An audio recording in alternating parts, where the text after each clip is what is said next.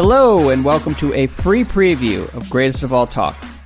Well, listen, Zion has played great since the entire country buried him after the no show against the Lakers in the in season tournament, and the Pelicans have won three straight. Granted, the Hornets and the Spurs were two of those wins, and um, the get right twins. Yeah, that's where you're going to get right. wouldn't get too excited on the heels of those wins, but. Um, we shall see. Uh, speaking of the dregs of the league, though, we can close with the Detroit Pistons and the Milwaukee Bucks on Saturday night. Now, we made this a league book club game. I sincerely hope that not many of our listeners actually oh. tuned in live on Saturday night. Bucks Pistons at 6 p.m.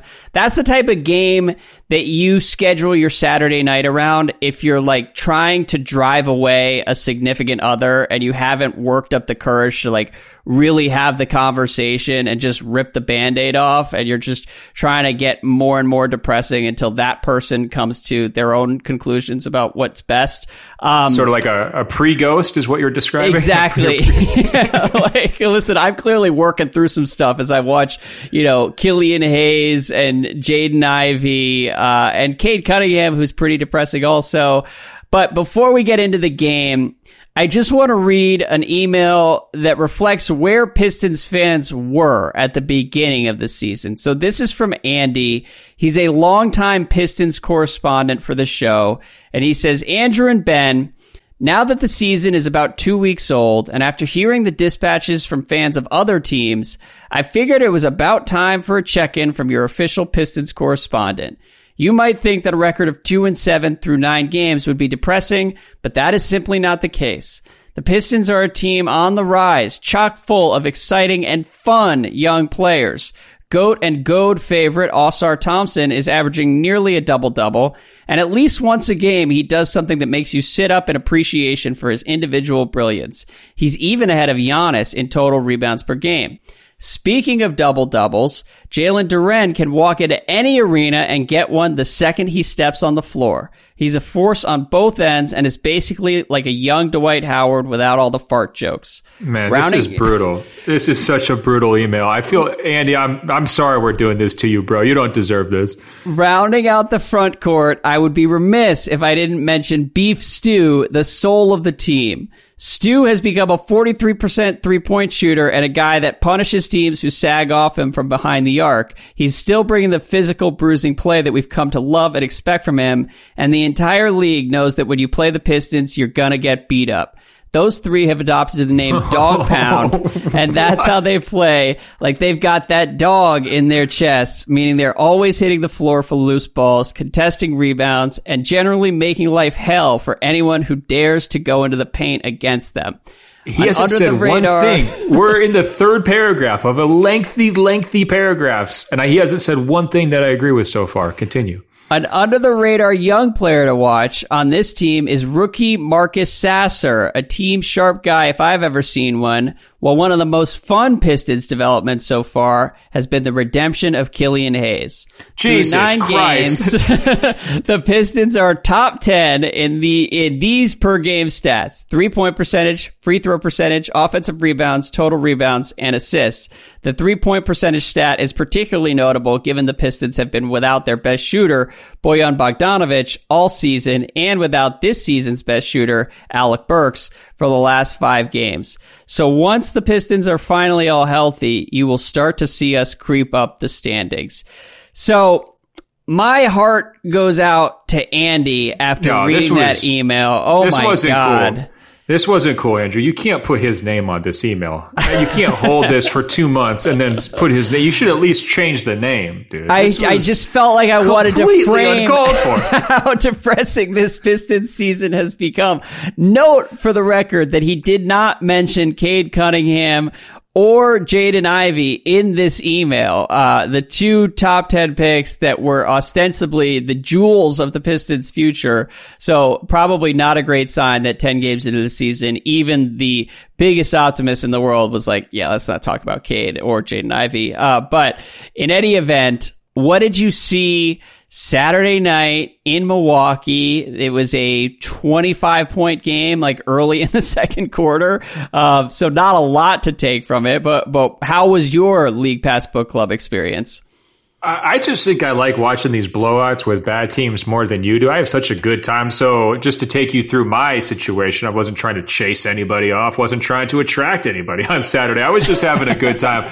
I got to sleep in for the first time in like three weekends. I had all these weekend games recently. So, I was like way, way past my normal wake up time. I finished the Beckham documentary. I like just blew Great. through all four episodes of that. I had a lot of good takeaways from that.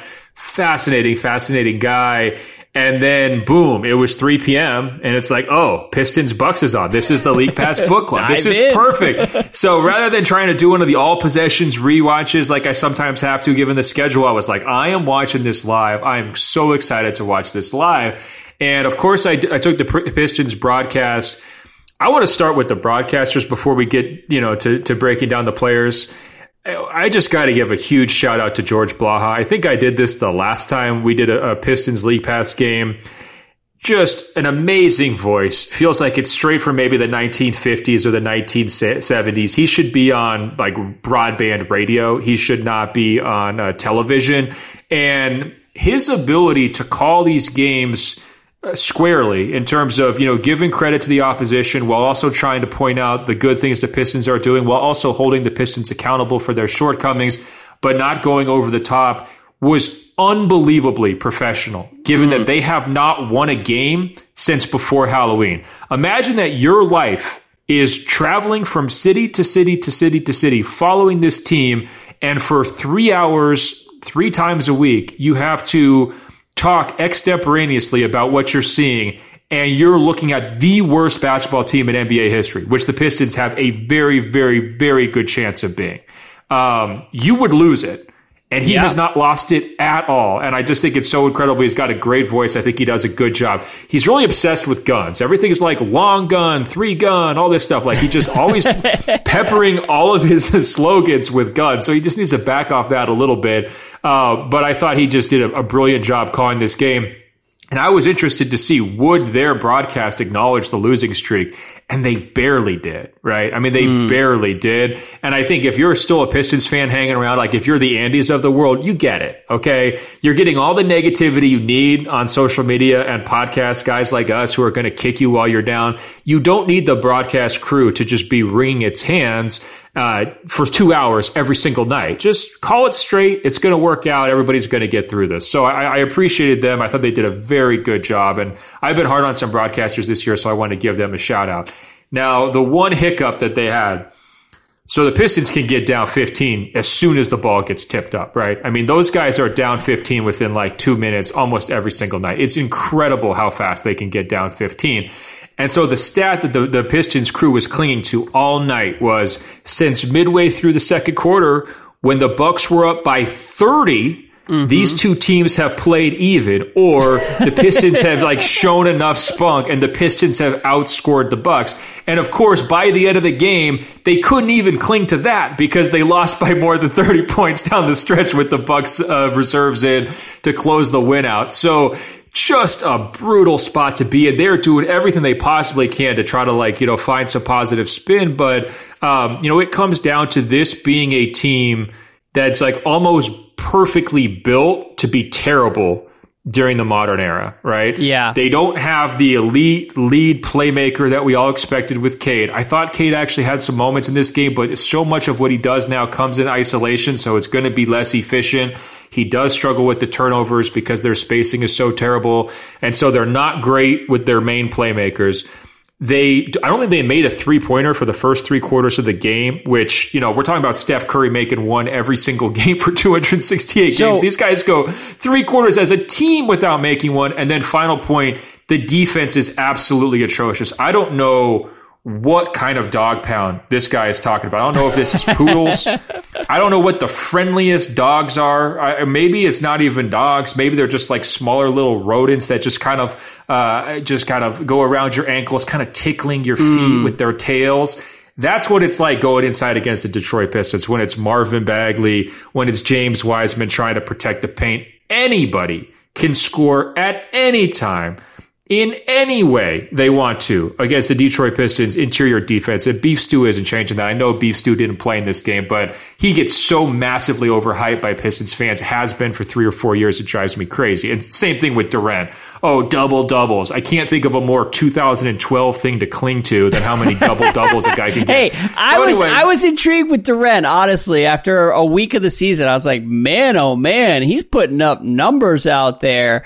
Um, I, I, they didn't have beef stew or Duren in Andy's defense. So the reason it looked that humiliating, I do Dude, think they lose with them every There's night. a lot of wise men. I know, I know. And they also, um, the broadcast said that they sat beef stew down basically for rest. And I was like, are you really resting a dude when you guys have lost 22 games in a row? Um, but you know, it is what it is. Um, I, I, when you talk about the, the missed threes though, that's what really jumped out to me watching this team is like, not only were they missing threes, but they were missing threes like really badly. Like if I Oh, went to go play pickup basketball now, I would put some shots up where you'd be like, "Whoa, are you sure you want to like do this in public, man?" Like honestly, take a step back and ask yourself whether it's worth it reputationally. And, No, and- there's like so, sobriety test threes, right? Where Exactly. you're just like, well, let's let's let's blow into this thing over here and see how things start going. like Cade's hitting parts of the rim that I didn't know NBA players could hit, like the outside of the rim. And, and then Jaden Ivey had an air ball. Um, Alec Burks getting shots up, none of which looked good. Uh, and so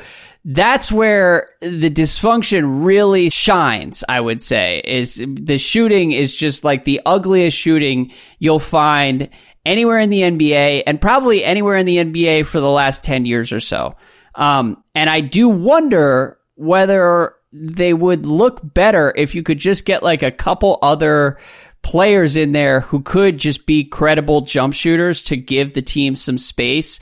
Because I, I look at Andy's email I don't hate everybody on like I think Ausar Thompson's kind of interesting. Jaden Ivey, I would love it if the Wizards traded for Jaden Ivey. Cade Cunningham, not a Cade guy, but I don't think he's this bad. So it's it's odd watching the Pistons because not only are they not as good as the sum of all their parts, but it feels like they're like half of what that sum Yes. should actually be. and so like the structure of the team is the number one problem, I would argue. All right, and that is the end of the free preview. If you'd like to hear the rest of this episode and get two episodes every week from me, Andrew Sharp, and Ben Golliver, you can go to greatestofalltalk.com and subscribe to the show.